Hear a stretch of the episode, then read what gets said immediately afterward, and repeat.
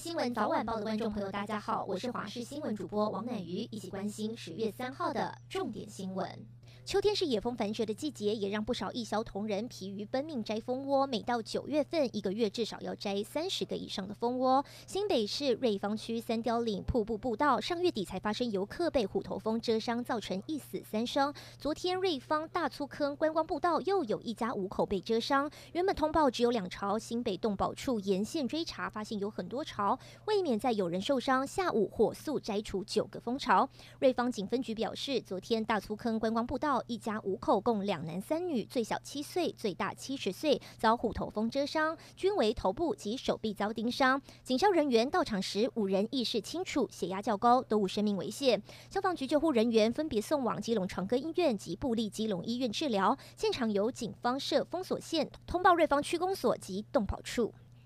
经济党立委陈柏惟罢免案将于十月二十三号投票，拥有近五万粉丝。山 Q 总部主导闯关，国民党地方组织帮忙助攻。近日，前立委严宽恒以志工身份加入战局，被视为蓝营地方组织正式公开参战。前主席江启臣及战斗蓝议员赴台中轮班街头宣讲。同时，山 Q 案亦被视为朱立伦首战，蓝军将集中火力助攻，展现团结。在地方组织方面，朱立伦今天亲赴台中，与台中市党部、山 Q 总部严加开会。针对整体组织及文传状况盘点进度，并拟定冲刺阶段的加强策略。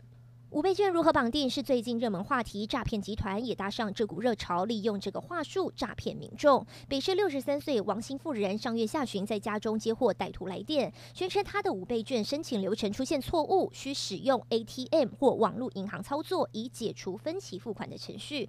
王姓妇人听完很心慌，趁隙打电话报警求助。警员接获通报，有民众需要警方协助，到场一听就知是歹徒惯用的诈骗伎俩，立刻安抚妇人慌乱情绪，并说明。这全是一场骗局。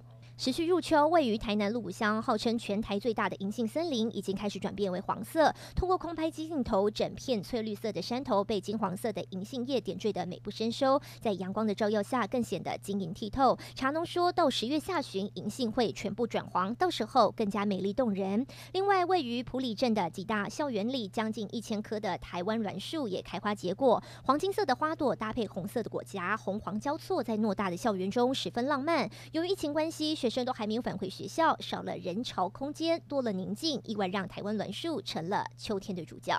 天气资讯带您关心，台湾各地今天大多都是晴到多云，水汽偏少，只有偏东风的迎风面东部、东南部偶尔云多，部分区域有零星降雨，大致上天气都稳定。午后雷阵雨范围也较限缩在中南部偏山区，而且较为零星。温度方面较为闷热，白天温度在东半部约三十一、三十二度，西半部来到三十四度，特别在桃竹一带部分区域有机会出现。接近三十六度高温，外出请多补充水分，并做好防晒。